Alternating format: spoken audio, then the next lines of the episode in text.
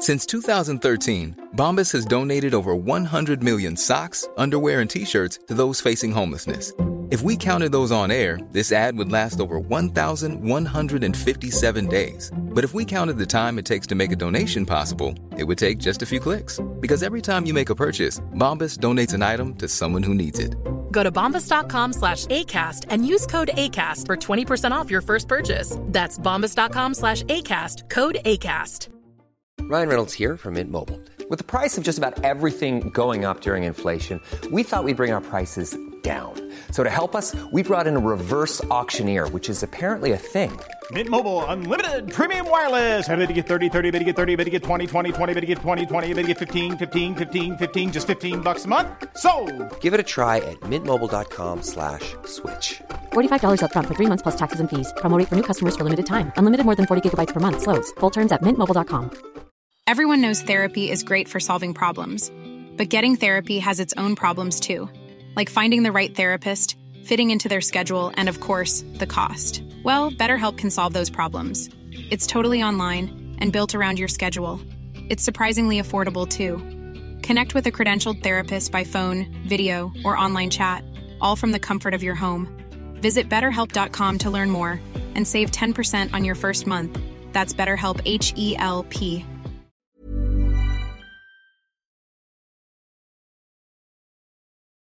Fresh start. Uh, That was my joke earlier too. It's like, what if none Also, of this gets captured? What if none of this gets... Well, yeah. Now that we restart, we should definitely introduce everyone first and Yeah. then do the introductions. Introductions. okay. Do you want to start? Yeah. Okay, go ahead. All right, guys. I'm t- we tease it up. Yeah. All right. Take take two. Take two. Welcome to Bible with the Boys. Woo. Between gods and Goyim. You know, like podcast podcast titles are like a new pair of shoes, y'all. Sometimes those first couple days wearing them feels a little funky, but on that, I bet like the third time we use it, you really hit that stride and break those puppies in. I agree. that name will stick. Yeah. you you At some point, at you some point remember in it, people. At some point in the future, we will go into Goyim and what that word means if you don't understand it. For now, though, we're just gonna move on to introduction. Google it, asshole. Yeah. yeah.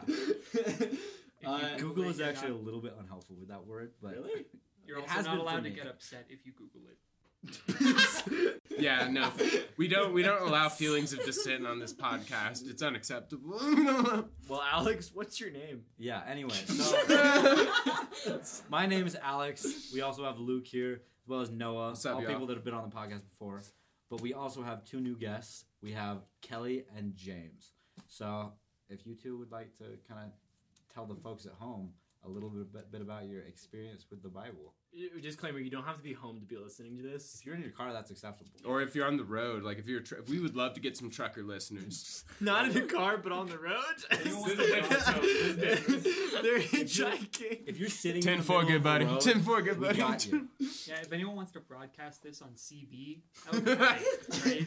We're looking for a larger audience, and I feel like truckers are a demographic. Yeah, no, for real. You're driving 80 hours, like, uh, like in a singular week. Hell yeah, you want to listen to some shit.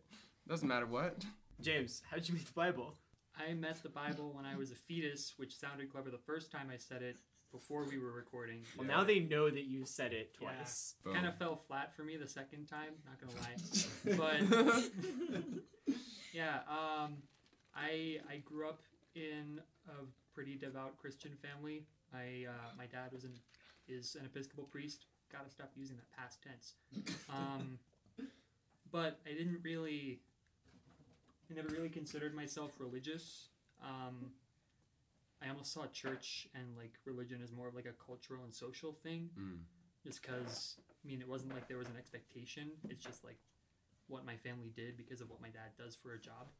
And so my interest in the Bible and religion just kind of comes from that, like the cultural, like narrative side of it, which offends some, but I think is a really useful perspective to look at it I absolutely agree.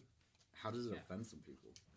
because for people who take it as no pun intended gospel truth Nice. kind of viewing it thanks viewing it in like a more detached way is kind of seen as offensive by people who aren't detached. More devout, yeah.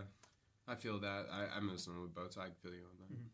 That's one of the things I sometimes wonder about with us doing this thing where we read this book is that some I would say at least at least part of the people that are reading it, we're reading it as literature.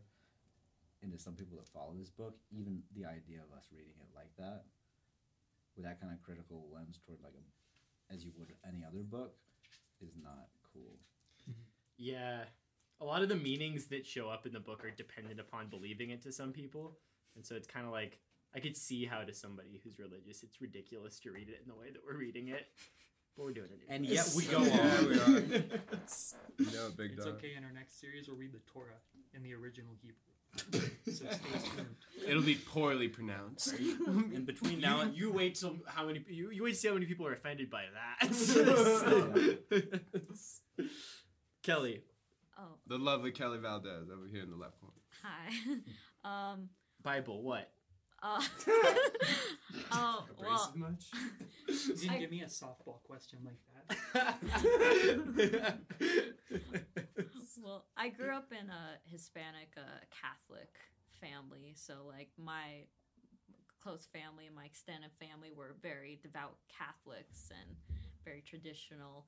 And then I went to a Christian school, very conservative, bunch of assholes. So I have both perspectives of, you know, I had to study the Bible a lot, especially when I was a kid. So like I p- have this whole book practically memorized, and like Do uh, it. Start reciting it right now.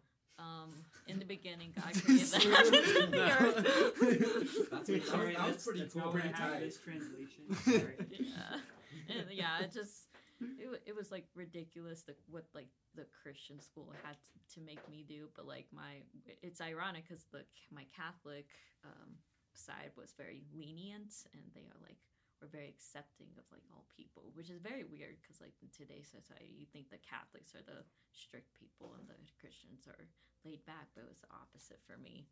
Hmm. So yeah. That is interesting. I've never noticed that difference because I'm pretty unfamiliar with Catholics, but That's interesting that you refer to the Catholic Church and the Christian Church because that's not a distinction that a lot of denominations make. True. Because the Catholic Church sees themselves as like the quote unquote original Western Christian Church. Yeah. Well, I got uh, at um, my Christian school. I told them I was Catholic, and they said you're going to hell.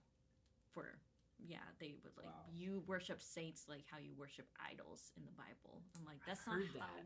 that's not how it works. Such a miscon- yeah. misconception. So like yeah, I you was know hated on like so much, especially by my teachers. Like I would be like, no, this is not what my Catholic church taught me, and you know, just so on. It's just like it's just like a battle, just like neck and neck. But yeah, that's Dang. one time, long time ago, me and Alex were talking about a TV show where you put two people in an arena and they get to pick a weapon, and their weapon is basically a metal and sharpened religious symbol, and then they fight to the death. Judaism all the way, baby. Judaism all the way, baby. I forgot about that. Dude, that thing is like a star of death, man. Star- Yeah. Or would you go for Islam. Taoism, like a sharpened disc of like the yin yang? yeah, no, honestly yeah, yeah. Buddhism all the way, man. I could see that. It'd be like to be a- brutal. yeah, Yeah, like, like the, a the, throwing the anchor. star. The anchor. Which is ironic if you think about it for one second. the most violent, the most bloodworthy, the most. I don't think the Rohingya would have to think about it. Let's not get into that. Okay, yeah, whoa, whoa, That's a whoa. can of worms. Let's Yeah, That's a We need whole. like a, we need like a Okay. like a no one knows what they're called. All right. Um, so we are reading the story of the flood uh, with their favorite guy Noah. Both of them. Yeah. Um, It's about me. we have Noah Wait, so starring we- Noah. Hell yeah. I gained 20 Hey, pounds for okay. this. Hey, I hey, gained hey. 20 I'm pounds. jumping ahead. Yeah. Jumping ahead. And uh, You're our- getting in, in, in, in front of our narrative. So don't appreciate it.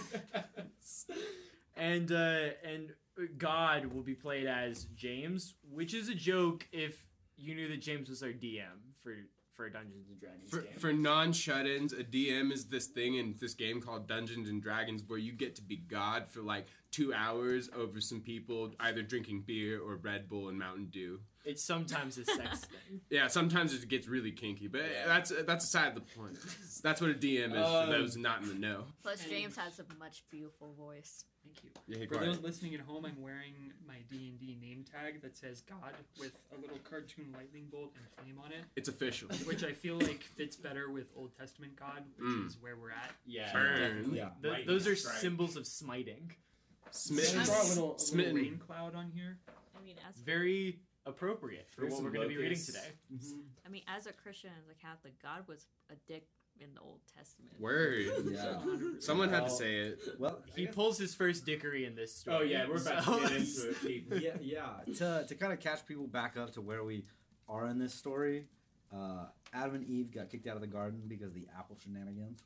Uh, and so You they went and started Applegate. farming and such. They had Apple Gates. it was apple. and The first gate of the world. The very yeah, A lot of people think it was water related. yeah, No, this is water. It went high up, dude. It went high up. This is this is Watergate. yeah. And so- Carry carry on the summary, Alex. Proceed. so, so they had they had two kids once you know they were gonna die they had to have kids and so, i don't know why. And so they had two boys. The boys didn't get along. God decided to play some weird mind games. Um, and then cain after murdering his brother he went and founded a city because he wasn't god god god gave him a curse which made it so that other people if they saw him they would have to kill him. No, they couldn't. Oh. The curse was that they if well if they did kill him, their punishment would be sevenfold canes. yes Very vague. Which yeah is why he went into politics. Feels like I feel like I feel like that's a profit, man. That's a profit. well, that, yeah. that that's Yeah. cool. Way In- to God, he gave him a break, dude. Committed murder gives him like you know immunity. It's called mercy. It's kind of God's thing. Woo. Yeah, Even for the and murders. God also said like you won't be able to use the earth. The earth will forever be like against you. Yeah. Uh, so he's like, okay, I'm just gonna find a, a random woman out of thin air The and have a bunch of named. kids. Yeah. Yeah, I say out of thin air because she wasn't named, and it didn't really say where she came from, even though every other person in the story it is specifically told us where where they come from.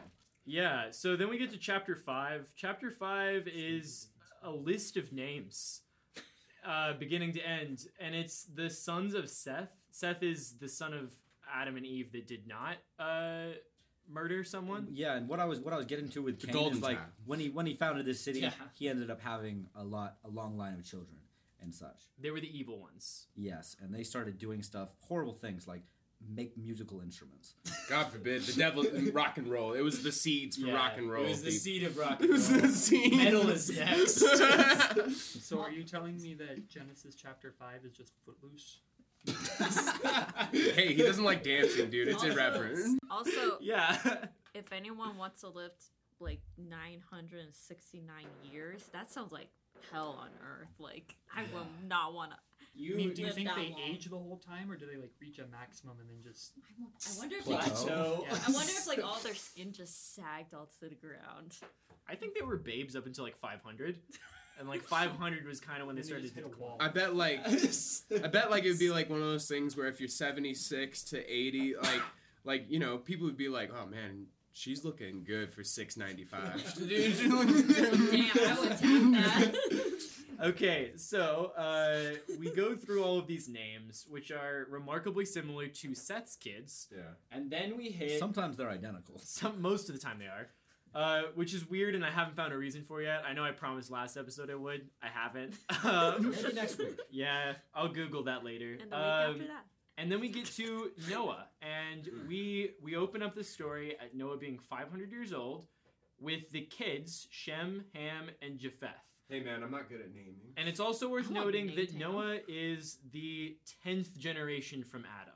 Inter- really? Yes. I've always imagined them way closer to each other. I don't know about y'all, but I've always imagined them like within like at least two or three And- and- generations. yeah, and so and so we know like what what the world looks like a little bit better too. Methuselah and Lamech are still alive at this time. oh, But it also kind of makes you wonder why everyone else was so unimportant that they felt they need to skip ahead so far. Yeah, ten generations. Maybe you know what I would speculate. I sp- pure speculation. Perhaps there were ten years of very uneventful, like human development, where you know, they weren't sophisticated enough to commit massive atrocities that could get God's attention. God's busy doing God stuff, you know what I mean? Sure. Like, Yeah. like whatever God does up there. It's also the theme of numbers. Like I, I've noticed, like throughout the Bible, there's like a theme of like God really like seven days, or like just like the mm. seven comes up, or twelve, or like maybe this tenth generation is just a numbers theme. It's a good spot to flood the world. Hey man, spoilers, sorry, I spoilers, could dog. spoil that already. I, I, I, I- danced I- around I'll it. cut that out Danced. Well, thanks for listening. That was our episode, folks. Look, that was our episode. We'll chop, we'll chop it in post. Luke, make sure to edit this. Note to future, Luke. Um, it ain't gonna happen. all right, do we want to start reading, or do we want to talk about anything else before we jump in? Shit, man. That, that, I, s- that, I think we're good to go. Would you Yeah, like man. to I just start like with six? I'd just like Oh. to drop a joke that I made earlier before we started recording. In that, like half of chapter six is just quote the Lord said, and I called that the monotheist monologue, which frankly I'm really proud of. I uh, I'll make sure that there's like a solid ten seconds of silence between you saying this, starting to say it, and stopping to say it. That way, the joke really hits home. yeah, dude. So we can can we like after this can we write like a stinger to put in there to really really hit it home? And maybe like an applause, like, "Oh, whoa, that was good." I think we should should some la- canned applause. a- a laugh Canned track. applause. Yeah. The I'll Big Bang Theory. We need, track. we just need a, s- Thoughts? We need That a one's soundboard. a specific. keyboard. We just need Yeah. a keyboard, man. Look, when we when we when we have fans that will give us money like it seems everyone else on the internet can manage, I'll get us I'll get us a set of buttons that make noises. You hear that, internet people? Do you hear the clinking of that tin can? Can you spare ten cents in my PayPal? yeah, uh, we, we don't actually have a PayPal. We don't. And We if you set up a tip jar. Don't forget Dude, to I- like, comment, I've and a- subscribe. if you Hit the bell for notification because apparently forget to ring the subscribing doesn't bell. mean shit no more. right? yeah, Alright. I don't think we're on any platform that gives notifications. We are. That's right. We're just talking to a microphone. Let's let's jump into We're this. talking, we're talking to a sock. So, chapter 6, the flood. When men began to increase in number on the earth, and daughters were born to them, the sons of God saw that the daughters of men were beautiful, and they married any of them they chose. Then the Lord said, My spirit will not contend with man forever, for he is mortal. His days will be a hundred and twenty years. The Nephilim were on the earth in those days, and also afterward, when the sons of God went to the daughters of man uh, and had children by them. They were the heroes of old, men of renown. The Lord saw how great man's wickedness on the earth had become, and that every inclination of the thoughts of, of his heart was only evil all the time. The Lord was grieved that he had made man on the earth, and his heart was filled with pain. So the Lord said, I will wipe man. I, uh, oh, I'm sorry. So the Lord said, I will wipe out from the earth the human beings I have created, and not only the human beings, but also the animals and the crawling things and the birds of the air, for I regret that I made them. Damn. End quote. I was drinking LaCroix. Sorry. Yeah, roast him in the comments for that. oh wait, we don't have any comments. But Noah found favor in the eyes of the Lord. This is the account of Noah. Noah was a righteous man, blameless among the people of his time, and he walked with God. Noah had three sons Shem, Ham, and Japheth. Now the earth was corrupt in God's sight and was full of violence. God saw, saw how corrupt the earth had become, for all the people on the earth had corrupted their ways. So God said to Noah, I see that the end of all mortals has come, for the earth is full of lawlessness because of them. So I'm going to destroy them with the earth. Make yourself an ark of gopher wood, equip the ark with various compartments, and cover it inside and out with pitch. This is how you shall build it. The length of the ark will be 300 cubits, its width 50 cubits, and its height 30 cubits. Make an opening for daylight and finish the ark a cubit above it. Put the ark's entrance on its side. You will make its bottom, second, and third decks. I, on my part, am about to bring flood waters on the earth to destroy all creatures under the sky in which there is the breath of life. Everything on the earth shall perish. I will establish my covenant with you. You shall go into the ark, you and your sons, your wife, and your sons' wives with you. Of all living creatures, you shall bring two of every kind into the ark, one male and one female, to keep them alive along with you. Of every kind of bird, of every kind of animal, and of every kind of thing that crawls on the ground, two of each will come to you, that you may keep them alive. Moreover, you are to provide yourself with all the food that is to be eaten and store it away, that it may serve as provisions for you and for them. Noah did everything just as God commanded him. Damn right. Thanks. That's good. You're you're a loyal subject. Hey man, big ass creature comes out of the sky, tells me he's about to wipe everything clean, and I got I got the winning ticket, dog. Yeah. His fingers Uh, hovering over F5. I'm redeeming that shit. Yeah, I'm want to live. If I, it means I have to comply with the psychotic, schizophrenic trying to massacre the entire world, I'll do it. Look, I'll man, do it. He made you. He can take it away. Exactly. Well, Exactly. like- Don't make me like turn this existence around. Exactly, man. It's a mutual respect. All right. Uh, are there any notable translation differences? Yes. What do you guys Mine got? was pretty similar to yours, Luke. What what what version are you reading from, by the way? I'm reading, thank you for asking, the New American Revised Edition, Ooh. which is something I've never read before. it's a weirder one, I think. It, it it sounded King Jamesy, but more American. less thous. Yeah, yeah. A little bit more modern, kind of interesting language. I like it. Um, you said you had a notable uh, translation difference. What do you got, Kelly? Yeah, uh, about the ship or the boat or whatever. Um, it says build yourself a ship from teak wo- wood, make rooms in it, coat it with pitch inside and out, make it 450 feet long, 75 feet wide, and 45 feet high. Build a roof for it and put in a window 18 inches from the top. Put in a door on the side of the ship and make three decks, lower, middle, and middle, middle and upper. And it also says like, um, what is it like? Uh, well, more like on chapter seven, but like I noticed that uh, he says take uh, every unclean animal. I'm like, what? Get the dirty You really ones. should. Why, why aren't cubits a thing anymore? Because apparently the conversion they're using is one and a half foot or feet to a cubit. Yes. Yeah. That's a pretty convenient measurement, to be honest with you. It's almost as better than a meter. I mean, correct It's me if I'm as wrong. Isn't the cubit from the elbow to the tip of the middle finger? It is. Yeah. Uh, some fun facts about the ark because they're easy to find, believe it or not. Uh, in terms of the measurements of it, um, just like there's some perspective on how kind of too big this boat is. it is the, the the measurements given in the Bible make it four stories tall, half the width of a football field, one and a half times the length of a football field, and that is the volume of one third of the Titanic. It's a really But weird. see- but see- It's a cruise ship, But see dude. that that that, Yeah. that kind of makes a it. cruise It ship feels for sounds like a fortress.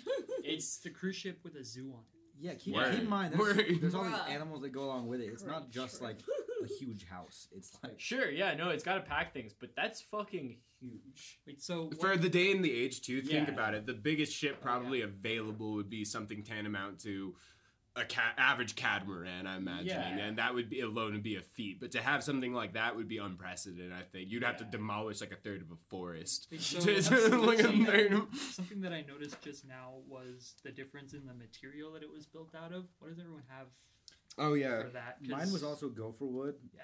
Uh, and with pitch.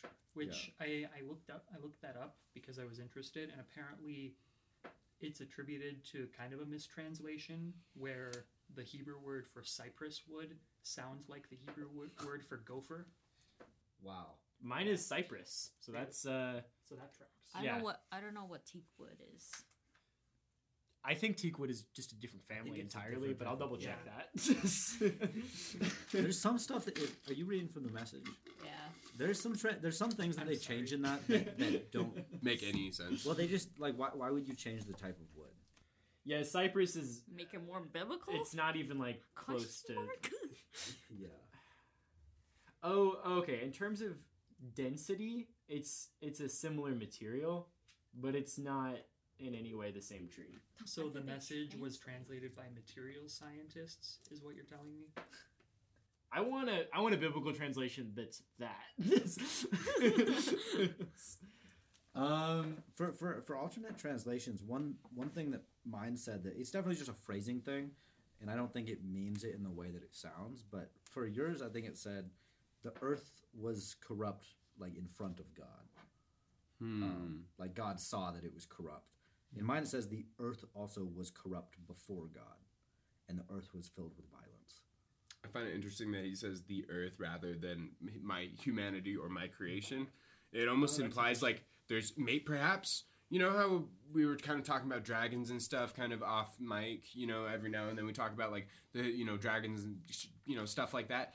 I would almost wager that these ancient societies, maybe if this is correct, like let's assume this is exactly literally correct. Maybe there was all these kinds of creatures that were very dangerous and unholy, along with humanity becoming more dangerous and unholy. And God's like, oh, Oh, no. man, I've, Have I got news for you? Oh, what's up? We're we're gonna go ahead and talk about verse two, and then verse four through six, uh, because there are the sons. I'll just read it. The sons of God saw that the daughters of men were beautiful, and they married any of them they chose. And then jump to verse four. The Nephilim were on the earth in these days, and also afterward, when the sons of God went to the daughters of men and had children with them. The Nephilim. They were the heroes of old, men of renown. Yeah. It says, So it says giants in my. It says giant. Exactly. That's what Yeah. Nephilim. They're they're they're almost like angelic. Isn't it like an angelic uh, human hybrid, basically? From at least that's what I've been told. so I think. shit. they could be a million I, things. I- that's what have a I've been told. I think is So- like so- that there's some kind of weird hybrid. When it says sons of God, does that mean just normal man? Well, so in Hard verse two, it says the sons of God saw the daughters of men.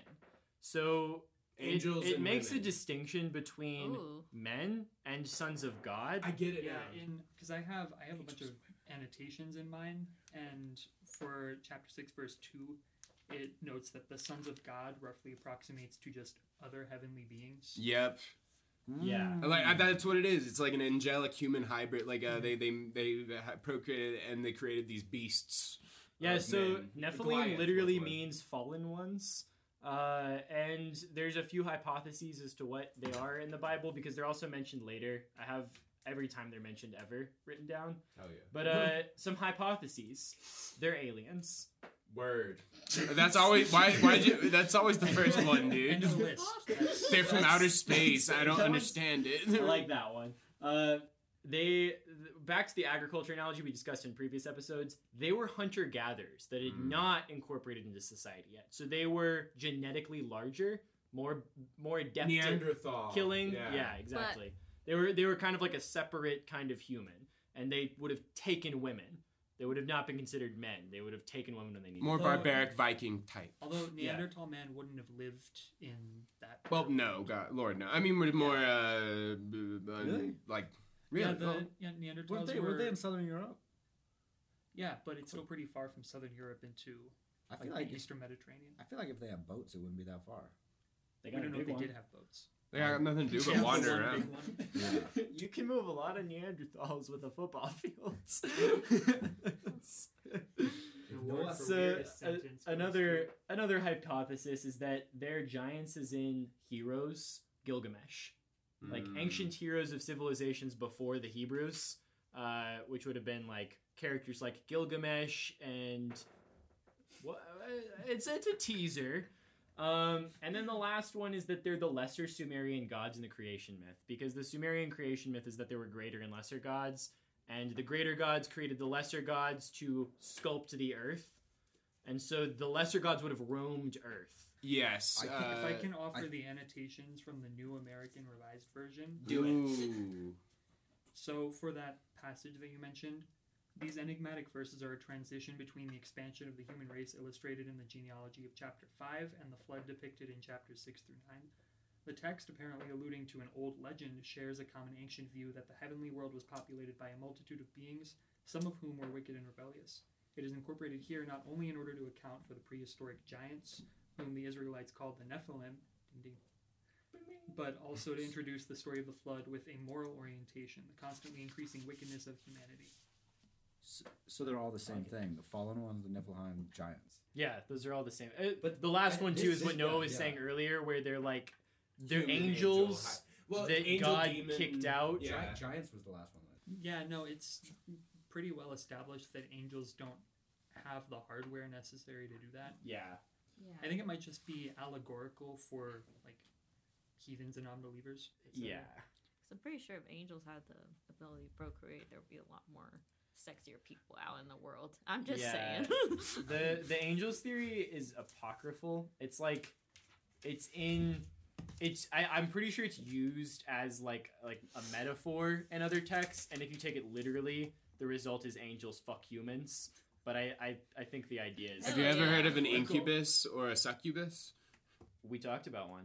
Well, I mean, yeah, I mean that's that's a that's a other earthly being that that that violates you know a, a victim. Yeah, and so, so so other places that uh that that Nephilim do show up is Numbers, Ezekiel, the Damascus documents from the Dead Sea Scrolls, Mhm. Sirach, which we talked about uh, in episode two or episode three with the alphabet of Sirach. Is that Um, an apocryphal book? The Sirach is like a, uh, it's kind of like a Proverbs. Uh, it's it's a Jewish text, but it's like a collection of just like wisdom teachings and things like that. Um, and the and then shows up in the Book of Enoch uh, as well. And the, I actually have the Sirach quotation in sixteen seven. The Lord, uh, he did not forgive the princes of old who rebelled long ago in their might. And princes is, in most translations, the Nephilim. This Um, could be an interesting thing to like. This could be an important part where finding the original translation for that word, what farthest back that would tell us tell you the most. Yeah. which would be in Greek or I mean, Hebrew. it's pretty clearly It a looks- it's a Hebrew word yeah. because it ends with im, which means it comes from Semitic, which means it could be really really old. my my my hypothesis personally is that if it translates to anything close to the fallen ones i feel like it's probably just the descendants of cain Mm. because they are kind of set up in the previous chapters as the fallen ones i i feel like that's to me that's like the most logical conclusion that requires the least hoops but it's a weird part of the bible Yeah, I, and, and just looking it up on on Wikipedia, which of course this isn't a great, the most accurate source. Wikipedia's awesome, Alex. Um, Stop It's hating. hundred percent credible. Use it for all of your school assignments. Anytime you need an MLA like citation, Wikipedia doc. You can even just copy and paste. that's what i've been told by professors word for word I'm a student. I used to be.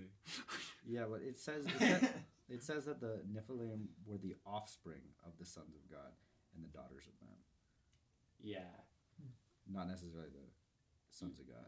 Yeah, the sons of God are like the angels. There's air quotes right now. So I'm kind of drawing a parallel to the Cyclopes of Greek myth. Yeah. In that the word giant is just how it was transliterated into English as kind of a way to represent their like otherness, not Yeah. necessarily Mm. literally being large people.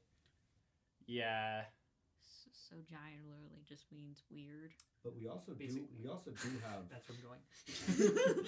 we also do have stories throughout history of very big people, as well as there's been some bones that have found been found Like- of like enormous people, like eight foot, eight foot, nine foot skeletons. Well, let me let me, make this pitch to you guys. Uh, if it's the if, if it's fallen like the sons of God and uh, the daughters of men, we did talk in Genesis one and two about the idea of at this time there was an idea of polytheism. It was just this God was the best one, and other nations did have real gods. They were just worse.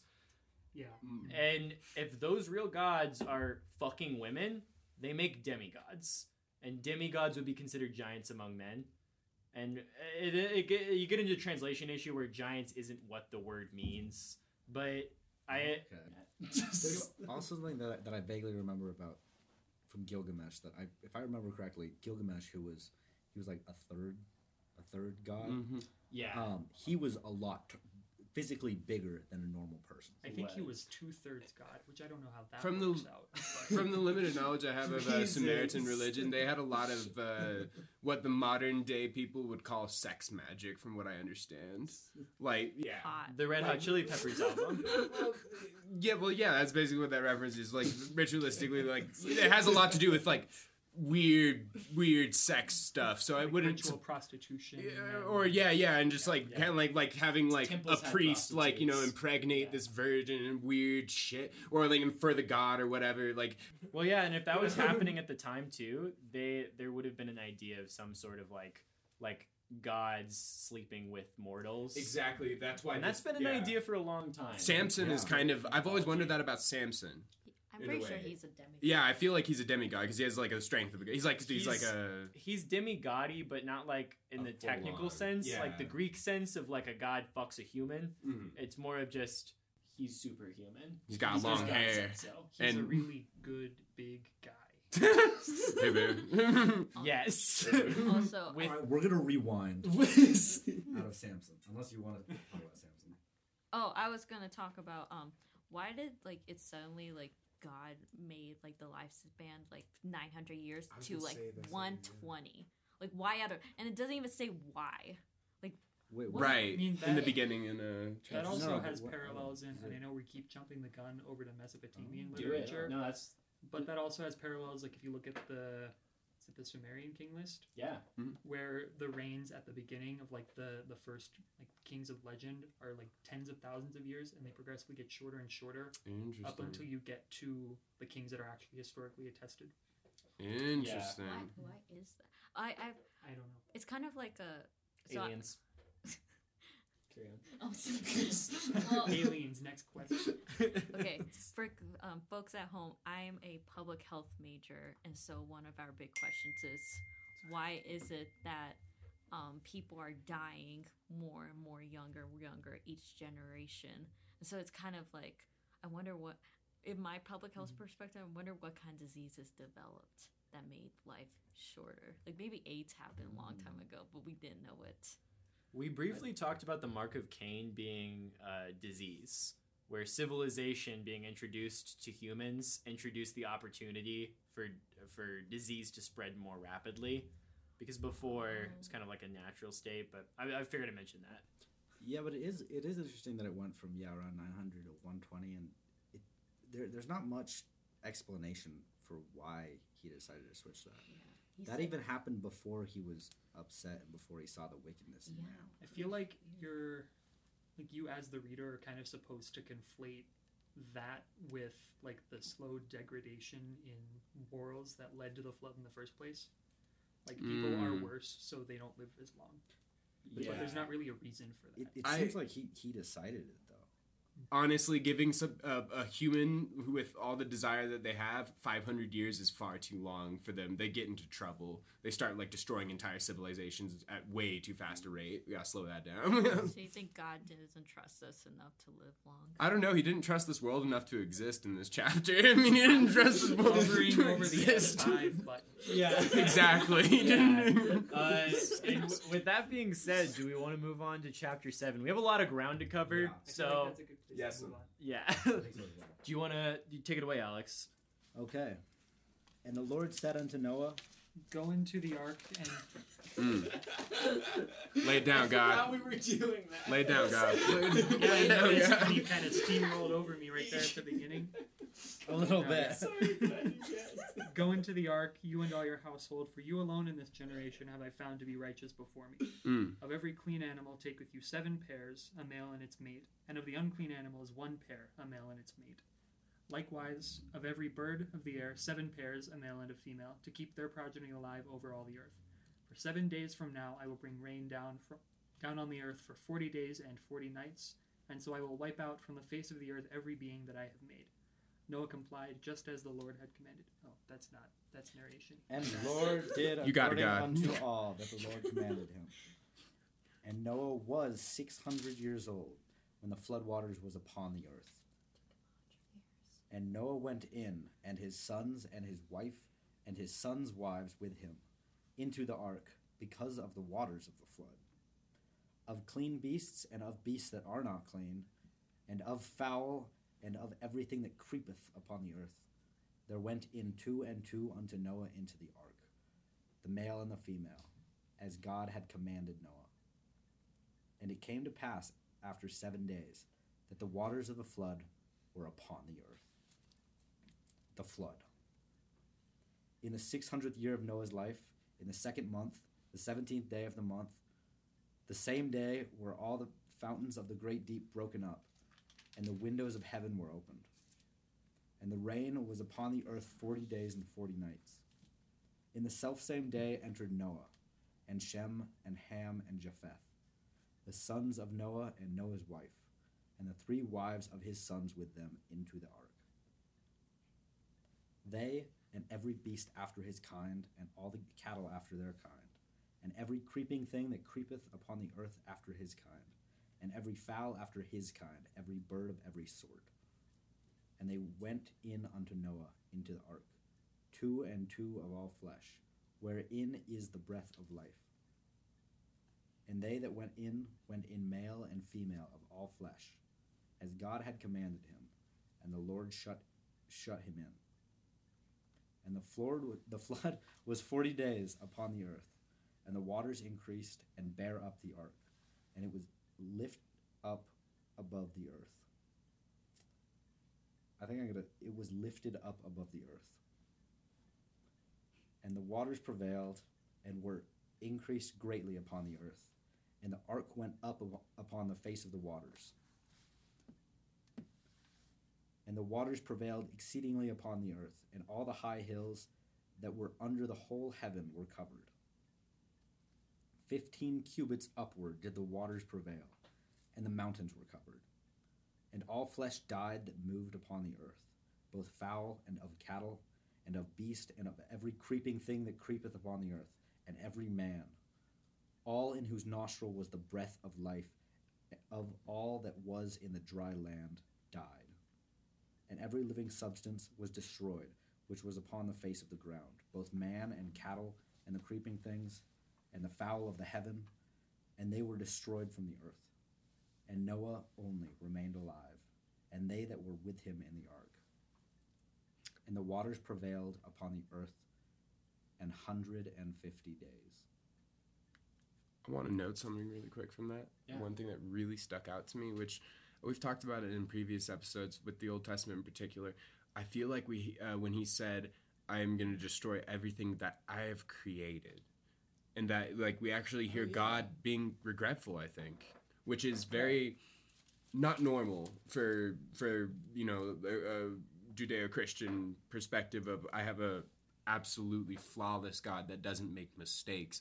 It almost when I I mean I've heard this story a billion times, but when I heard Alex read it that time, I'm like, holy shit! It's almost like he's um, admitting to like I have messed up, I've made mistakes, and I have to correct them. And in chapter six, he grieves. Yeah. Which is like those are both very human traits. Not to say that like he can't be a god and feel in human ways. Yeah, but they're both very human things to do, which is for the for the big guy, you know, upstairs, not Jesus or the Holy Spirit. The big Yeah, it's like when you're playing a game of Minecraft and you built this whole this huge city. Yeah. And you're like so happy with it, and then Yep. something changes and you aren't as happy with it, and so you destroy it all. It's one block off. And so Yeah. you You build it all, and you're like, "Fuck! It's on odd numbers, and I needed to do double doors, and I needed even numbers." Some, some, some, some night, instead of just deciding to turn it off and come back to it later, you decide, no, I'm going to change the creative mode. I'm going to spawn I'm gonna TNT. TNT all over the spawn 80, 80 creepers. I don't. The implication is God has been in survival mode this whole time. And then he just realized that he can switch modes because he's God. yeah, God has console commands on his server. No shit, dude. We No joke, shit. but in the mythology of Minecraft, and this could be a whole other podcast.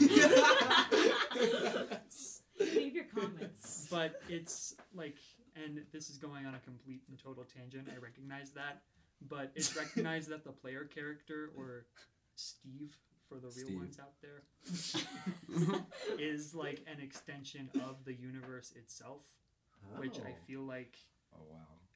is also kind of present here. That's, That's kind of a really theme that. God, like in this case, and for any Christians listening at home, I'm not trying to argue the omnipotence or omnibenevolence of God, although I certainly could, is not so much a separate entity, but is like just the universe and stuff just kind of happens. Yeah, and then you you Mm. can humanize the occur- the things that occur in the universe, and that humanization is God. Also, I also Or just Steve. wanted to note you mentioned 15 cubits, that's 22 and a half feet, just for Ooh. keeping score. And and another thing in terms of keeping score, this is genocide number one of the Bible. Ding, ding, ding. You have to start somewhere, folks. You have to start somewhere. Wow, wow. Yeah, you gotta get your inspiration somewhere. Wait, wait, no. As, as my Holocaust You're- professor y- says, it- Holocaust is the Holocaust. It wasn't the only genocide, just the most important one. Oh, eh, and, and on That's on that note, thing. it's Yeah. worth mentioning we will be talking about Armenia later in this podcast. Yes, we're gonna have a probably a multi-series thing on Armenia. No, I'm dead serious. I mean, don't Armenia is directly related to this. Yeah, I was gonna say Ararat, right? Yeah. Oh, is that Armenia? I thought you. Were, I thought it was. I thought it was. It's I didn't know it's in Armenia. Turkey, but Armenia uses it as their sigil, and Armenia relates to Oh. it more than Turkey does. There's a we'll, we'll get there. Don't worry about it. Is that, so that's not this episode. This is a different episode. No, it's That's it's in chapter this. This is chapter eight. But I I'm I'm jumping ahead. What did you guys think about chapter seven? Other Uh, than it sounds like God is Steve from Minecraft. It's got that oral tradition, repetitive shit going. It does, yeah. Definitely kind of the poetic, like almost epic poem kind of quality to it. Yeah, like repeating, it'll flood for 40 days. It, like, I think it says it, I don't even know how many times, Three but it's. four times. Yeah, it's The- said multiple The times. one, the one that I've seen, I think, the most in the Bible is creeping thing that creepeth upon the That- earth. I was gonna say, crawleth. can we can we save "Creepeth Upon the Earth" as a band name? Creepeth Upon the Earth. Ooh. Yeah. Yeah, that's good. Yeah, that. Also, Creepeth upon the earth opening for Hell yeah, dude. Or creepeth beyond the earth, performing at this mall. Like, hedge quipeth. Uh, a point of clarification too. It makes it very clear that they're unclean and clean animals. Uh, Yeah, one that's of those. Does that relate to the the kashrut, the the kosher it does. Jewish dietary laws? does. I'm sure. I feel like it might just relate that like any any people in, in in this area, it seemed like the different groups had different animals that they would eat and other animals that they would stay away from. Like everyone had clean. And does that relate animals. to God existing within, or Judeo-Christian God existing within a community of other gods Hmm. that have different rules? It could be, and I like that at the start of this, it doesn't. It has not yet told you which animals are clean, and which ones are unclean. Leviticus tells you. Yeah, but that's not at the start, which is smart. Spoiler. In defense of it, though, Leviticus tells you everything though. Now, I'm curious, and I didn't really look for it when we read, but does this chapter ever explicitly say that the whole world was flooded? Or does it say It's- a lot of things relative to the whole earth? It said, said, said things relative, like the 15 cubits. I think you said it was 22 feet. Until all the highest mountains under the 20 heavens were submerged. All of them. Okay, yeah. That's the whole earth then. yeah. The waters swelled 15 cubits higher than the submerged. or the mountains. whole known earth. Maybe it was just. Well, but in terms of this is like literature, the information it gives us implies that the whole earth was flooded. That's true. So Also, is this where they got the premise for the script of the movie 2012? You damn right they did. And 2012. Also, I would like to point out, like in Catholic and Christian um, interpretations, they always told like me, especially when uh, like ch- we were kids, like that people were screaming for help. You know, outside of Noah's Ark. And I, I heard that too in Sunday school. Yeah, they they kept Yeah. saying like My children th- are drowning. My children are drowning. Yeah, they're saying to save my children or like you know help us, help us, and nope. It's like Noah shut I ain't the got door. no time for that. I forgot about that part. You know in many Sunday livestock school, I the got Sunday up in school there? story is more like they were begging for forgiveness at Noah's Yeah. door, and that is totally not here. Uh, Dude, I would love it too because like you guys thought I was crazy for like a hundred years, so fuck y'all. like, I um, fuck never really got y'all. exposed to that angle in Episcopalian Sunday school, but something that now that I'm thinking back on it, something that was always present in the imagery is that it wasn't literally covering all of the land for like little bits poking up. Because got, I think that's in reference to like the highest mountains. Yeah. I got told like at my Christian school, like they were trying to prove that the flood happened. You know, because like we always like were like had like you know battle against evolution classes, and I'm like, okay, calm down. Was that actually a class? Yeah. Oh wow. yeah. And so one one of my teachers was like, you know, they've actually discovered fossils on the highest on Mount Everest, the highest mountain of like you know like fish and like just like ancient. And that's like, what we call sedimentary rock. Geology. it puts fish in a lot of places.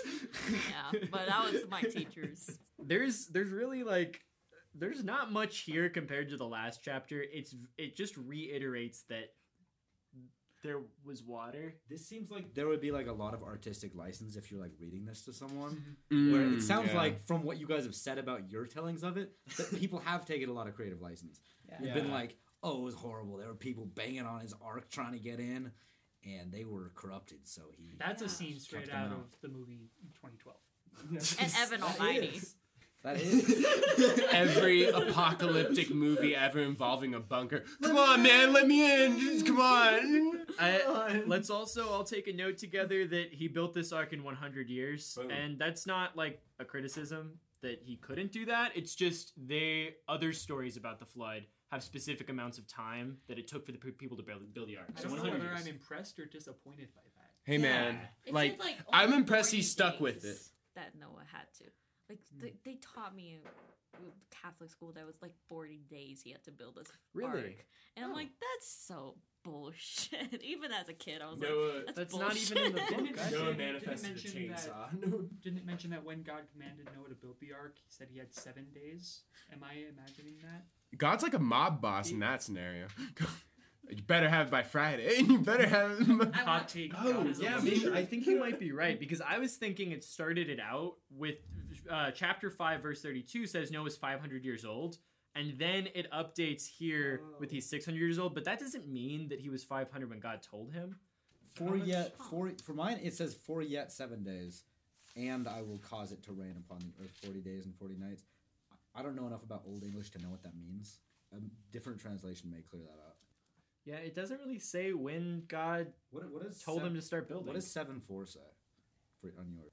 On 7 4, mine says, Seven days from now, I will send rain on the earth for 40 days and 40 nights. Oh, so yeah. he That's tells him cut. seven days. And then he takes on Although, hundred although years to build it. it says so in the the last couple of verses of chapter six, um, when he's giving the you know sort of the blueprints for the ark. Yeah. Noah complied he did just as God commanded him. It's not stated how long he takes to do that, and then only in chapter seven, when God gives like a second instruction to start collecting the animals, does he give that seven day deadline? So, So I just- wonder I just- if that's like an indeterminate amount of time to build the ark, and then when it's completed, then that's Noah what has seven days to collect the animals before it rains for four days. Yeah, yeah. Dude, so Almost like many a collateral animals. deal. Like, yo, dude, I'm gonna flood. Collateral deal. It's like, yo, dude, I'm gonna flood. I'm gonna flood the earth, but you build this boat, and then I'll get on like desecrating all humanity. Yeah, Old and then God is like a Gangs of New York style loan shark. and you better have it by Friday. there- I guess I guess there's two scenarios that humanity's needs. He. Yeah, I guess I guess that means he had seven days to collect the animals, but an indeterminate amount of time to build the ship. Hmm. So that's How do you Or- collect or, um, every single clean fucking animal in seven? You take the boat, you sail if to God's Australia, on get the your side. marsupials. Get the marsupials. God's gonna help. It also like our our our benchmark of like him being 500 years old. th- The last time I think it said that was at the end of five, Yeah, and Noah was 500 years old, and he had these children. Yeah. Like this this next one, he could already be 600. And he could have done this in a day. And day. it just told us, and it just told us. I don't that think he could have done it. in And a it day. just told us at the end that he was 600. yeah. Something that I noticed is that it says take seven pairs of the clean animals and one pair of the unclean animals, but then for the humans, they have four pairs. That's Noah interesting. and his wife and his sons and their wives. Maybe they if had to leave it deliberate. So we're half. I, I, I, the way I would see it is we're half clean, half unclean, maybe. The, the numbers seem really specific, and going back to what you said, I I feel like throughout our history, like numerology has been significant for many groups of people. Mm-hmm. Definitely And I- significant for these people. And I think it is as well. Like we may not know exactly what all of these numbers represent, if they represent something further beyond what we're getting. Yeah. When we finish reading this, we'll reread it just with a numerol- numerological interpretation. I feel like we would need to know a lot of different. I don't think it'd go well. We're not going to do that. Okay. Come back with us for numbers in the Numerology. Bible. Bible, Bible number wins. I'll go get my dice. We're gonna combine two people's people's favorite things: math and the Bible. Oh, We all we we, all know you guys out there love that. Wait, here's here's an idea. Dungeons and Dragons campaign set in the build up to the flood. Thoughts? Ooh, I'm game, dude. I'm like I would not play. super opposed to I it. would it sounds like a crazy world. I'm d- God actively Future Luke, fucks with the edit that out. uh, is is that all we got in seven? What it Pretty much. It's just I had something else, but it was really dumb, and I was gonna lead with that as a joke. But then Alex started saying some really profound stuff, so it felt out of Damn. place. Why don't we do And this joke forgot. and then we'll oh See. I forgot the joke. Oh, oh damn. I'm Okay. sorry. It's no. Don't. Well, if you remember you it- were much better than the joke would have been. If you remember it and Alex is talking, just interrupt him. Yeah, it happens. it happens every day. Speaking of numerology, why do you think it's significant that it was in the 17th day of the second month of the 600th year of Noah's life? I just don't know enough about early Semitic culture to know why any of those numbers are significant. I have no Yeah. idea. I don't think. So that's February 17th. Oh, well, no, it wouldn't be. Well, it depends on when his birthday yeah, is. Yeah, that's what I just realized. You guys want to talk about the Bishop Ussher chronology? Mm. Love That's to. whole thing. I wonder what sign Noah was. If he was like a Leo, a Cancer. Actually, the signs have, have shifted since twice. Yeah. Since like two or three thousand years ago, the because of the precession of the Earth's axis. It's every. Yeah. Precession of the equinoxes, yeah. It's every like what? It's 21, 21 2060, or or something 21, like that. 21, I know it's like 2000 something. Yeah, basically, the signs on would which- have been like one or two signs different depending on when this was written. Yeah. Maybe he was a Leo. Who knows? And we'll definitely be talking about that when we talk about Jesus. Jesus Jesus is a Cancer. What zodiac signs? There- Jesus is yeah, Jesus is came about right around the time uh, the Pisces, Pi- the fish. It was uh, age of the fish. But You can- that's it's a little you can see it pseudo astrology, but it's still cool.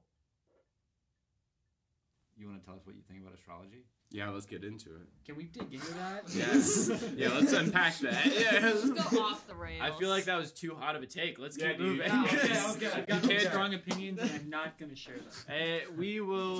You know, honestly, it could be cool if we did uh, when we get further into the Bible. Do like we were talking about reading Gilgamesh. It's a different series because there's a lot of crossover with Gilgamesh. But it'd also be cool. Astrology and like the history of it would be another cool one to learn about. But That could let's be- move on to That chapter could be separate. Yeah. We'll, we'll, we Uh, um, on all right. But God remembered Noah and all of the wild animals and the livestock that were with him in the ark, and he sent a wind over the earth, and the waters receded. Now the springs of the deep and the floodgates of the heavens had been closed, and the rain had stopped falling from the sky. The water receded steadily from the earth. At the end of the hundred and fifty days, the water had gone down, and on the seventeenth day of the seventeenth month, the ark came to rest on the mountains of Ararat. Ar- Ararat. The waters continued to recede until the tenth month, and on the first day of the tenth month, month, the tops of the mountains became visible. After forty days, Noah opened the window he had made in the ark and sent out a raven, and it kept flying back and forth until the water had dried up from the earth. Then he sent out a dove to see if the water had receded from the surface of the ground. But the dove could not find no place. But the dove could not Dove couldn't find no place. To Dove couldn't find no- because there was water over all the surface of the earth. So it returned to Noah on the ark. He reached out his hand and took the dove and brought it back to himself in the ark. He waited seven more days and again sent out the dove from the ark. When the dove returned to him in the evening, there was a there in his in its beak was a freshly plucked olive leaf! Exclamation mark. I have that too. That's that's the first one so far. That's kind of weird.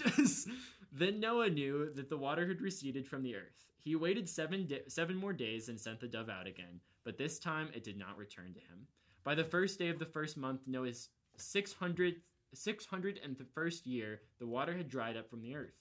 Noah then removed the covering from the ark and saw the surface of the ground was dry. By the 27th day of the second month, the earth was completely dry. Cute. Then God said to Noah, Go out of the ark together with your wife and your sons and your sons' wives. Bring out with you every living thing that is with you, all creatures, be they birds or animals or crawling things that crawl on the earth, and let them abound on the earth, and be fertile and multiply on it. So Noah came out together with his sons and his wife and his sons' wives. Yeah. All the animals and all the creatures that move along the ground and all the birds, uh, everything that moves on the earth, came out of the ark one after another. Then Noah built an altar to the Lord, and taking some uh, of all of the clean animals and clean birds, he sacrificed burnt offerings on it. The Lord smelled the pleasing aroma and said in his heart, Never again will I curse the ground because of human beings, since the desires of the human heart are evil from youth. Nor will I ever again strike down every living being as I have done. Thanks, All the days God. of the earth, seed time and harvest, cold and heat, summer and winter, and day and night shall not cease. Rhyming, rhyming. And that's chapter eight. Scene. Rhymey, rhyme. Can I just point out something? Do it. That c- Christian and Catholic, they literally say that God promised a rainbow, and that's why when you see a rainbow in the sky, that means that God will never flood the earth again. I never see this. It's in the next chapter. Ah, damn Yes, it! yeah. It's in the next chapter. yeah. I was gonna prove a It- point. it's a bit of a cliffhanger covenant. damn it! That is a good covenant though for the for the Lord to make with us. I mean, after he practically genocided us. Yeah. Not practically. Actually, Literally. Well, well, actually, I think. Well, no, it's It to wasn't a- destroy in part or in whole. It wasn't a so complete you could. genocide. Yeah, but I don't. it was- But it, you don't. Need, it doesn't need to be tried. complete for it to be a genocide. Well, so genocide is the destruction of a cultural or ethnic group, In whole or in part. or in whole or in part. You can actually- What is it called when it's species side? Ultracide. Ultra side. I like Dun, that. dun, dun. That's a metal band name. Ultraside. That's a metal band name. Yeah, but like after after all that shenanigans, he like okay, seed time and harvest were a man. cold and heat, summer and winter, day and night. Those are all pretty like I guess I'm glad that all of these exist. That was very deep, deep observation that you're glad those things Also, exist. Whoever asked about like Noah being the tenth generation on the first day of the tenth month, you know, just a numerical. So it's theme. tens again. The 17 showed up Of the again too. Yeah. Um. So. I didn't mention the first day of the first month. That was Noah's Hmm. birthday. Happy Yeah, birthday! The first day of the first month. That's really easy to keep up with. 601st year. So let's talk about Armenia. Yeah, uh, People Ja- die. James. It sounds like you are on the same page. You, you, so you. If you want to tell us about, tell us about that. The Ararat Mountain. Well, mountains. I mean, I'm going to preface this by saying that I'm a student of geography and political science, but I also don't know a lot about Armenia beyond the basics. And the only reason that I've heard the word Ararat before is because I'm also a big soccer nerd, and there's a football team in Armenia called Ararat Armenia. Yeah. So. Uh. So it, it sounds it's. I mean, I'm not trying to make a parallel between these two since they're very different locations, but it's similar in my mind to the illusion made in the Epic of Gilgamesh. Well, we're Mountain- gonna we're gonna get into it a, a little bit later. Let's just let's jump into it now because there's a lot of things in this chapter we can talk about that are. Hello, this is editing Luke. Um, editing Luke noticed a lot of inconsistencies and confusion that goes on for a long amount of time in this portion of the this episode. Um, so I've gone ahead and chopped some things up and moved them around, um, mainly for the sake of time. Uh, Thirty minutes worth of it, and uh, what you will be hearing next is going to be the story of Atrahasis in bullet points and our discussion of it. And then after that, we're going to talk about the Epic of Gilgamesh um, with the actual text read by Alex. So um, that's what's going on here. There, the only reason I'm jumping in to explain is the explanation and fluidity of events that we provide in the live recording was atrocious. So hopefully this clears up what's going on now. So here comes Atrahasis in a few bullets. So um, so it's uh, the god Enki, which is like the Sumerian god of man, um, and this guy named Atrahasis, uh, which, well, I gue- I guess we'll we'll talk about who Atrahasis is after the story. But one, mankind is noisy, and they're making babies quick. Two, Enlil, the supreme god, decides he's sick of it. He's gonna make a great flood to wipe out man. That sounds familiar. But more like sinister. I dig it. I dig how like that sounds pretty sinister. Like especially if you take it out of a Christian concept. That sounds like I immediately imagine him with horns and like like Well, like part goat. or This is a bullet point summary. There's a lot like it's more flowery There's language in the original. Okay, I probably. Kinda- yeah, okay, that's fair. That's fair. I thought you were like just reading. No, you know, yeah. Like no, no, no. I, I, I summarized the whole story into seven points just so we could fly through it and then we could talk about details later. It's, it- Three. oh. Oh, go ahead. It sounds like they're just saying like stop whoring around, you bunch of humans. Pretty much. Three. Enki, the god of man, finds out about this plan and tells a man named Atrahasis, which means exceedingly wise, in a dream to build a boat. Four. A great storm happens. Five. The gods weep. Boom. Uh, six. Atrahasis comes out of the ark and he makes a sacrifice to the gods as soon as he gets off. Exactly the same. Seven. To prevent man from reaching beyond their limits, the gods create childbirth, infant mortality, and celibacy. What? All that good so good that's kind of that's kind of combining elements of the flood story with the Garden of Eden story. It is, yeah. And uh, and then now, Alex, if you want to go ahead and uh, do the Gilgamesh story, that that's the Gilgamesh story kind of like extrapolates that into a much prettier story over more time. Yeah, Over and I'm not gonna I'm not gonna go over the entire thing because actually, if if you haven't read the Epic, Epic, Epic of Gilgamesh, we'll probably do it in a later. It could be several months down the road, uh, but it's worth it because it's a very interesting story, and for a story that is so old, like thousands of years old, it is very cool to read it and understand the issues that Gilgamesh is dealing with. Is stuff that we still deal with today. Um, so if you get that chance, pick up a tablet not not not a not a digital tablet. Pick up a piece of rock, read this story. Hit that rock.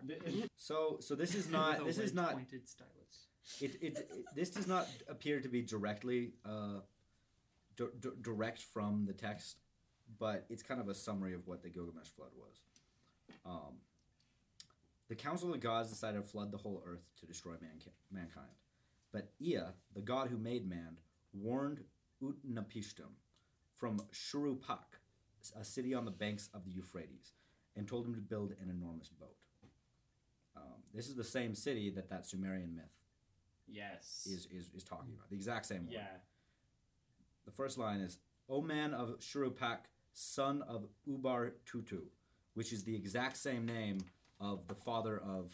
Luke, Luke didn't say it, but that's the Oh, father yeah. of Atrasis. Or Atrasis. Atrasis. Uh, the the uh, this guy uh, Tutu is the last king on the Sumerian king list before the flood. It's called antediluvian. Antediluvian. And when, so when he's Um, talking about this Yeah. king list, this is not just some random list. This is like a, a specific piece of s- a piece of rock that has recorded Sumerian kings for longer than we can. How long? Three thousand years? At Oh, least longer than that. Four thousand, five thousand, maybe. and it kind of it bridges the gap between like ancient Mesopotamian myth and the real kings of Mesopotamia. and there's a lot of there's a lot of weird things about this king list notably the fact that people bef- because this this list marks the flood on there it says that a flood happened here so then they had the kings before that and the kings after that the kings Yeah. after that if i remember correctly had kind of normal-ish by our standards They still lived lifespans. like thousands of years, but it But slowly came down. They're Okay, approaching like historically attested reigns and lifespans. Yeah. because on this kings list they would also tell the age that the, that these kings lived and how how much territory they they covered when they were king. Um, and so the farther you go back on this list, doesn't It go- gets get up to- ridiculous. There's get a guy that lives like forty nine thousand years. I think the first one is forty some thousand years, and Yeah. then twenty some thousand years. Sure. So This- that's this that's is a quick Google, but that's I- where that name U, uh, Ubar Tutu comes from. that is the last name before the, flood, flood. correct? Yeah, Hmm. he lives eighteen thousand six hundred years. Yeah, the first guy lives. Life would uh, suck at that age. You've seen everything like fifty thousand times. You've seen I, I highly recommended Google though. Sumerian Kings list, cool shit. Jamie, pull that shit up. Jamie, pull that shit up. We're coming for you. We're gonna get a James. Just wait. We already have We'll two, have- dude. We already have, do we really need a Oh, third yeah. Jamie in the mix? we can we can have our friend Andrew sit in the corner. O man of Shuruppak, son of Ubar Tutu, tear down the house and build a boat. Abandon wealth and seek living th- living beings. Spurn possessions and keep alive living beings. Make all living beings go, beings go up in the boat. The boat which you are to build, its dimensions must equ- measure equal to each other. Its length must correspond to its width. Utnapishtim obeyed. One whole acre was her floor space. ten dozen cubits the height of each of her walls, ten dozen cubits each edge of the square deck. I laid out the shape of her sides and joined her together, provided her with six decks, dividing her into seven parts. Utnapishtim sealed his ark with pitch, took all kinds of vertebrate animals and his family members, plus some other humans. Shamash, hey. Shamash the sun god showered down loaves of bread and rained down wheat. Then the flood came, so fierce that the gods were frightened by the flood and retreated, ascending to the heaven of Anu. The gods were cowering like dogs, crouching by the outer wall. Ishtar shrieked like a woman in childbirth. The sweet voiced mistress of the gods wailed. The olden days have alas turned to clay, because I said evil things in the assembly of the gods. How could I say evil things in the assembly of the gods, ordering a, a catastrophe to my people, to destroy my people? No sooner have I given birth to my dear people than they fill the sea like so many fish. The gods, those of Anukai, Anunukai, were weeping with her. The gods sat humbly weeping, sobbing with grief, their lips burning, parched with thirst. However, the flood was relatively short. Six days and seven nights came the wind and flood, the storm flattening the land. When the seventh day arrived, the storm was pounding. The flood was a war. Then the ark lodged at Mount Nasir, almost 500 kilometers from Mount Ararat. Utnapishtim sent out a dove, then a swallow, but neither could find land, so returned. Then he sent out a raven, which didn't return. So he released the animals and sacrificed a sheep. This was not too soon because the poor gods were starving. The gods smelled the savor, the gods smelled the sweet savor, and collected like flies over a sheep sacrifice. Then Enlil saw the ark and was enraged that some human, humans had survived. But Ea sternly rebuked Enlil for overkill in bringing the flood. Whereupon Enlil granted immortality to Utnapishtim and his wife, and sent them to live far away, at the mouth of rivers. And this is the story that Utnapishtim told Gilgamesh when Gilgamesh arrived after going through this forest and dealing with some gods and dealing with all sorts of bullshit. He finally arrived to meet this immortal man, and he heard Utnapishtim's story about how he became immortal. Yeah. Something that I noticed was the size of the boat. It sounds like a cube. Yeah, no, no, I was thinking the same thing. And if Makes it's no 100 sense nautically. Yeah. And And it's if it's worth- 120 cubits, then that's 180 feet to a side. in and this is something like that that immediately jumped out to and I wasn't I wasn't planning on it, but Six we, we just read this the the Incan flood story man and woman are put in a cube a wooden cube It's a, it's a wooden box, yeah. Yeah. That's what it and, is, yeah. And we aren't going to get too much into that. I just, I just wanted to yeah, mention yeah, it too 'cause Yeah, that- no, that's that that's important. But I also, that jumped out. don't, the audience, don't think that we are forgetting about that. Stay tuned. anyways Don't there's a lot of similarities um very very similar uh the ending is a little different I- in certainly in in that story he there's like there's a reward at the end noah doesn't live forever damn And there's also multiple there's multiple gods, of course, in in this Gilgamesh story. Yeah. So it's not the same god rewarding. I mean, man is rewarded in this story at the end. Yeah. Just kind of in the sense that hey, I did this bad thing to you guys, so I'm gonna make this agreement. We're gonna have day and night, cold and heat, a summer and winter, and seed time and harvest. Yeah. Man is rewarded, but a man isn't rewarded in the Bible. Yeah. Yeah. On that on that Neil Armstrong shit. Yeah. he did what he. Hey man, he did what he had to do. Hey man, he did what he had.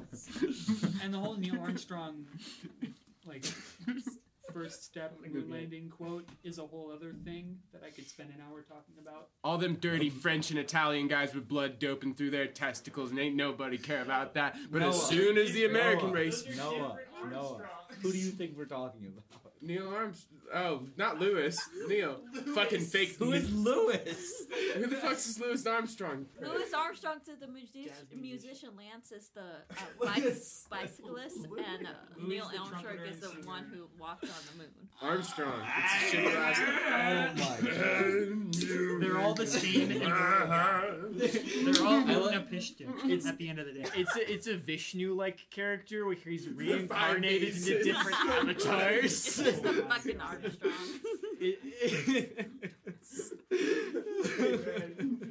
yeah, let's finish up God's covenant with Noah. Okay. And a little teaser of the sons of the rest of the. Oh, but go ahead. We're gonna yeah, we're gonna read part of uh, chapter nine to finish this up. Really get to the end of this Where are we- where are we flood stopping here? story. Chapter nine, and we stop um, on Well, you'll find out. verse nineteen. And God blessed Noah and his sons, and said unto them, Be, Be fertile fruitful ah, and multiply Oh, and fill the earth. Shut up, narrator.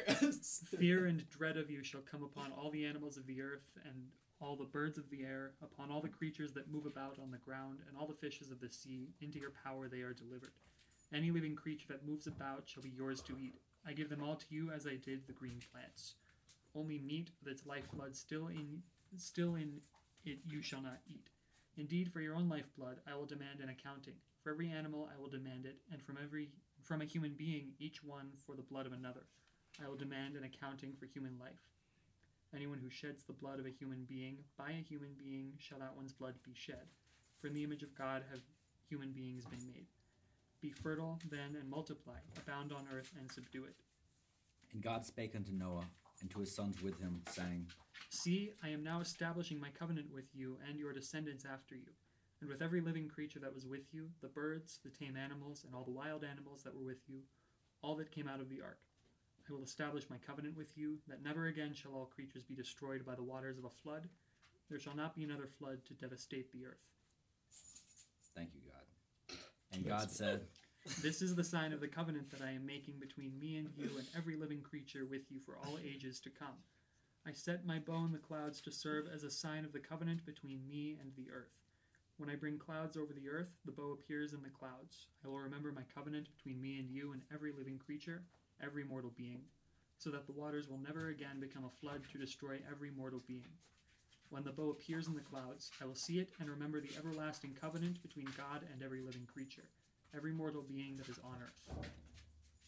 And God said unto Noah, This is the sign of the covenant I have established between me and every mortal being that is on the earth. I can't get a word in with this guy. I know he's like a powerful deity that can kick my ass and just murdered everything I know around me, but god damn, man, I can't say a fucking word. Like if you were God, you would want to talk as much as he does. I mean, that's Yeah. fair. I mean, I get that and all, but man, man, you know.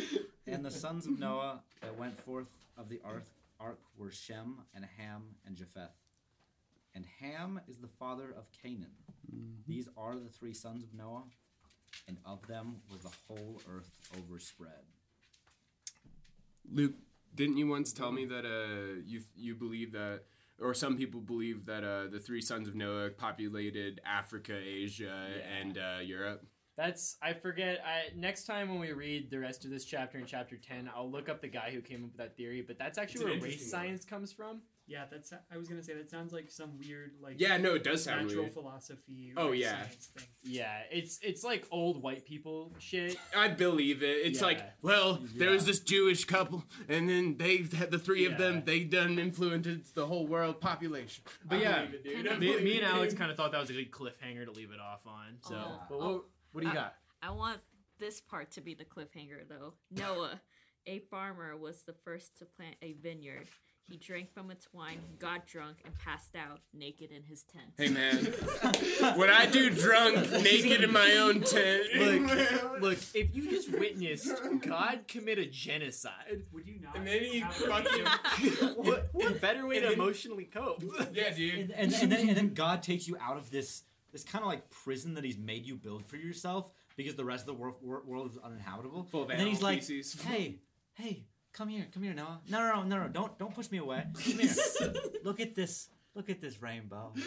Look God. at this rainbow. Hey, I'm not gonna do this. at- It's like I abuse. won't do shit. it again, but with water. So like, I won't ever God drown you said- again, but don't ever fucking cross me. God said, build a box and live with every animal in it for a year and a half. And your wife And and then your you have to guess when it's over. And then after that, I promise I won't do it again. But I, I, I might do it again, word. just not with water. Are you suggesting some other flood of some other fluid on the earth? That's that, that that was one of the things that jumped out to me is he says he won't ever drown? flood the earth with water again. That's true, yeah, He could could do it urine. with urine. He uh, could do it I with feel like they didn't semen. He could do it with lava, fire, liquid fire. He could do it. Yeah, he could do it with with molten caramel. Flood? I am familiar. I am very familiar. It's Terrifying. I think I think the most interesting part of this section is is well, I guess there's two, but like toward the start, all that stuff about he's like he's like okay, come out, be fruitful, multiply, replenish the earth. But now all the animals are gonna be scared of you, and they're gonna be delivered by your hand. I get it. I think almost. It's like uh, God chose Noah because him and his clan were the only pure people on Earth, and I think what that was is originally in the beginning, God gave man the Earth. Like remember Adam? He's like, "This is all yours." Like, Yeah. like this is all yours, and then he took it back, and then basically God took away the Earth again. And but for the pure one, he's like, you know what? You've proven yourself good. Well done, good and faithful servant. I now give you not just the land back, but like you have ownership over the other beings now. Like Yeah, I had a I had a similar idea. Yeah. It was kind of like the covenant signified like the sort of that um, some or at least part of God's creation was like no longer as sacred because of this whole ordeal. Oh yeah, yeah. It's a I little guess- So tarnished. they were like eligible to be eaten. because I flooded It's- the it, place. It seems yeah. a little bit like maybe, maybe before God, the reason that God got so angry and destroyed all this, and did all this, is because he somehow thought that the world was still his to control and kind of command what was okay and not. and after after he did that flood and he calmed down and he is talking with Noah, he's like realizing he didn't need to desecrate. He didn't need to be in control like that. Hmm. And so he's giving some of the control to man, who he's like recognizing they may be of him, but they're also of flesh. Um, If you also notice, like, I think this is very ironic. Whoever sheds human blood, by humans let his blood be shed. You know, he's giving us control. yeah. It, it, but then he's like, Paging Hammurabi, King Hammurabi. God supports the death penalty. pretty much. This is literally saying like, if you if someone kills you, you're you can revenge, basically. But the hmm. fuck? That kind of goes a little bit against like I think what the lesson was supposed to be with the Cain and Abel story. yeah. God damn it. Luke, just turn just turn it on silent. I'm sorry. I I turned my phone on silent. It's strike two, pal. And then my That is strike laptop. two. Like I know, I know. Oh, you know what happens with strike say three, right? And uh, on the topic of strikes, uh, there this is uh this is notable for all the reasons you guys are talking about because this is the first of four covenants in the Old Testament that are very important to the lead up to the New Testament. It's the Noahide covenant. Um, Oh, is this one? What is? Is this where Noahide laws come from? yeah, it's this. So we've got first genocide and first covenant. Yeah, and first exclamation mark. I didn't get one. Oh, I got one in my. that sucks, man. I'll give you mine for a little bit. No, I can't wait. I'll. I'll Write one in, though. then. You can, you're welcome to write one in. You suggesting I desecrate a holy book? I already drew an owl on mean- mine. it's not. It's not So like wholesome. it's not like the Granth Sahib of Sikhism where you can't alter it. Do you, okay. Do you, do you think that they would get mad if I added exclamation points to a bunch of Sikh writings? Hey man, Yeah. they like joy. They 'Cause like. the, Yeah. it's against Sikh holy law to alter the text of the Guru Granth Sahib. Yeah, but like exclamation points. That's altering the text. Also, I don't know if Because then you read it like this instead of like this. And does It do sounds the same to Indian me. do Indian subcontinental languages even have exclamation points? dude, that's a whole. I don't know. What does Hindi punctuation look like? It's the Hindi is one of those languages. Tonight that I on the cannot- orthography podcast. Have- Grab that warm is cup of tea, people. We're getting into it. orthography is like the it, that's not the right word, but orthography is like the alphabet and the letters and the writing systems of different languages. Interesting. I've not heard that word before. Uh, they do. They do have a punctuation mark. really Do they have weird an with that. exclamation point? Um, This is vitally important. How how how does the Indian Here's the subcontinent deal. exclaim? They have a full stop, period. They have a comma. They have a semicolon, a, a semicolon equivalent, a question mark, and an exclamation mark. Oh, sh- sh- what do they call the exclamation mark? It's called the exclamation mark in the English translation. Oh, I don't read Hindi. the, the, the Hindi exclamation mark translates to exclamation. I don't think they use. Uh, I Oh. don't think they use the A to Z alphabet. No, I'm I know, very like, positive they there's don't. still- I'm still be phonetics. Well, yeah. I mean, if you can read IPA, which that's like a language in its own. I can read that. And not the beer. I'm talking the international phonetic alphabet. You can. I too can too. Yeah, that's dope. man. That's weird. It's so. Pa- it's a a pain in the flag ass, ain't it? Wait, wait. So you're telling me that Tonight- two people in here can read it, including you, and Yeah. you're telling me that no one can read it? I mean, I ain't going to. It's a pain That's in the just ass. for five. That's a minority. I ain't going to. Have you ever tried to read IPA, dude? It, I feel like You we're kinda both have losing said the, that you we're have. losing the room here. yeah, it sucks. Yeah. Um. Okay. So, on the next episode, we're gonna read the chapter with flags. Actually, wrong. we're not. We're not gonna do that. Um. For the next chapter, we are actually surprised going to be talking more about this flood because turns out this flood was pretty crazy, and a lot of people agree that this flood was pretty crazy all over this planet. Can I read my list now? Hit, hit us with that list. All right. Okay. So flood myths around the world. Here are all of the flood myths that I could find that have an ark, a dove, and what was my last one? I forgot. I had a qualifier. Um, Yeah, but just dove or a landing bird? on a mountain. Oh yeah. Landing on a mountain. I mean, Specifically like a that's dove or just a bird? sense.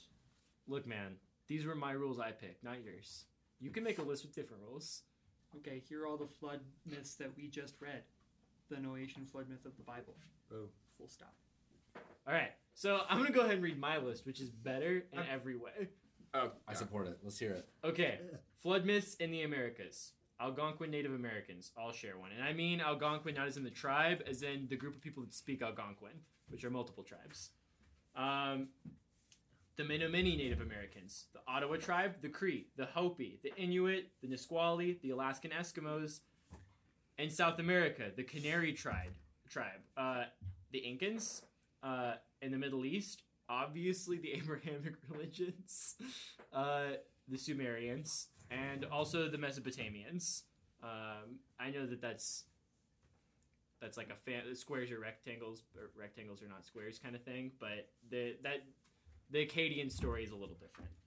In East Asia, the Great Flood of Gun-Yu, which is Chinese, uh, the story of uh, Manu and Matsayana, which we'll talk about before we finish this episode because that's going to be our little cliffhanger for our next episode. Um, Namu Doryeong from Korea, which is very similar to the one we just read. That's one we'll be talking about. Yeah, and then the Pacific, the story of Nuu, which is from Hawaii, and also very similar. Another big one that we will discuss next week. They liked boats there just as much as the Ab- Abrahamic religions like them. Hey man, boats are cool. Um, but yeah, that's that's a that's a compre. There's even more flood stories, but those are the ones that have boats. He even had like kind of a narrower list than some people may have, and he still had like at least a dozen different people in different areas of the world Yeah. with a very similar story. I hope that makes you just consider. Aliens? Aliens, dude. Ancient aliens. I I'm meant telling you. consider full stop, but uh. Oh.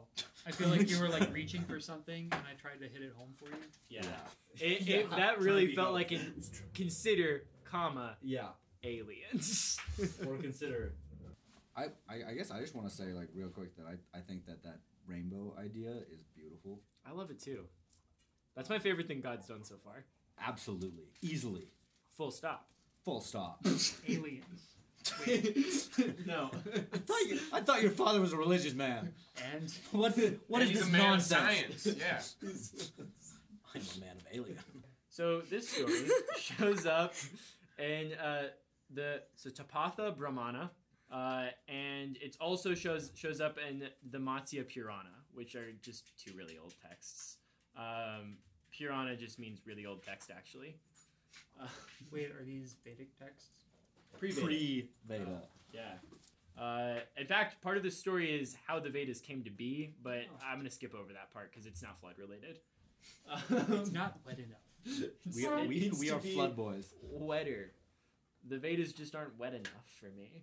Um, and uh, That's never been said. I'm confident that that's never been said. Well, you heard it here first. uh, so this I also have this one in bullet points, but this story's a little longer, so there's twelve. One, and the Satya Yuga, which just is like the first cycle of man, uh, because in Hinduism there's cycles and shit.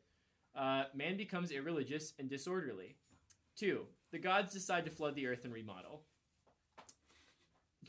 Three, Vishnu creates a set of rules for the remodel and gives them to Brahma. Uh, these are the Vedas, and just like really quick, so because we've never talked about Hindu gods, uh, Vishnu is kind of like the god of man. That's not all of it, but for for now, that's would, what he is. Would that be kind of for the for the uh, Gilgamesh story, like Ea, Enlil. like on yeah, Ea? Enlil the god of man? Enlil was Enlil's the, the the, big boy. angry one that decided that Oh. man needed to get. Enki is uh, the god of well, also yeah, Give it up to Hinduism for having the. have really weird, ill-defined domains. yeah they do. Anyways, though Vishnu is like an Enki, Brahma is like an Enlil. Uh, so Vishnu creates a set of rules to remodel and gives them to Brahma. These are the Vedas. Brahma decides to rest and before destroying everything because he just finished creating it all. Uh, Shraddha Shraddhadeva is a great king, worships Vishnu. He's visited by a little fish. He catches it. Matsyana, the little fish's name, became becomes uh, Shraddhadeva's pet fish, which grows bigger and bigger until it can't fit in a tank or a lake or a river, and he puts it in the ocean. At this point, the fish reveals itself to be Vishnu. Uh, Vishnu warns Shraddhadeva that a great flood is coming, and he has seven days to prepare and build a boat. Eight, seven clouds would come and make one ocean of the earth. Nine, Shraddhadeva took all the herbs, seeds, animals, and notably the snake Vasuki onto the great ark that he built. Uh, ten, Shraddhadeva asked Vishnu why men must meet this fate. Here, wait, wait, we should just. Yeah. Yosh, what's Stop. going on, bud? Shraddhadeva asks Vishnu why men must meet this fate, and Vishnu tells him that he's the only moral man left, and they need to restart. Um, and Vishnu ties himself to the ark with Vasuki the snake uh, as a rope, I guess. And the ark lands in the Himalayas, and uh, Shraddhadeva restarts civilization. Wow. There are some remarkable similarities. The last moral man. I've heard about a man that was also the last Yeah. moral one. Who had seven days to build a boat. Yeah. And well, Warren Buffett? Ted Turner? Ted- And with, with, with, with Utnapishtim and Gilgamesh, it sounded like the flood was only for seven days. Yeah. yeah, the So seven some, days. Some of the numbers get like, like- moved around, Yeah, but like they're the same numbers, just in different places. yeah. But yeah, that's uh we'll leave that as a cliffhanger for our next episode, which is gonna be all of us pick a cool flood story from different civilizations and we'll share them. Just because they're everywhere and they're all cool. Yeah. Um so next episode that's what that's gonna be, and we'll probably finish the little bit of Noah that we haven't read. Uh, where Noah becomes the first drunkard in history, as far as we're aware. Yeah, baby, yeah. yeah, baby, yeah. All right.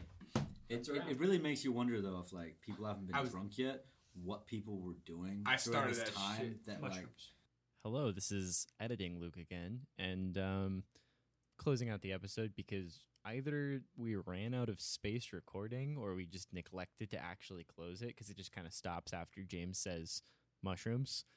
Um, but uh, I believe the next episode after this one is going to be with Lulu and Justin reading those flood stories me and Alex were talking about, and then we're going to redo chapter nine um, because there was a long long hiatus in recording right after this episode. But um but yeah. Till next time. Planning for your next trip? Elevate your travel style with Quince. Quince has all the jet setting essentials you'll want for your next getaway, like European linen, premium luggage options, buttery soft Italian leather bags, and so much more. And is all priced at 50 to 80% less than similar brands. Plus, Quince only works with factories that use safe and ethical manufacturing practices. Pack your bags with high-quality essentials you'll be wearing for vacations to come with Quince. Go to quince.com slash pack for free shipping and 365-day returns. Planning for your next trip? Elevate your travel style with Quince. Quince has all the jet-setting essentials you'll want for your next getaway, like European linen, premium luggage options, buttery soft Italian leather bags, and so much more. And is all priced at 50 to 80% less than similar brands.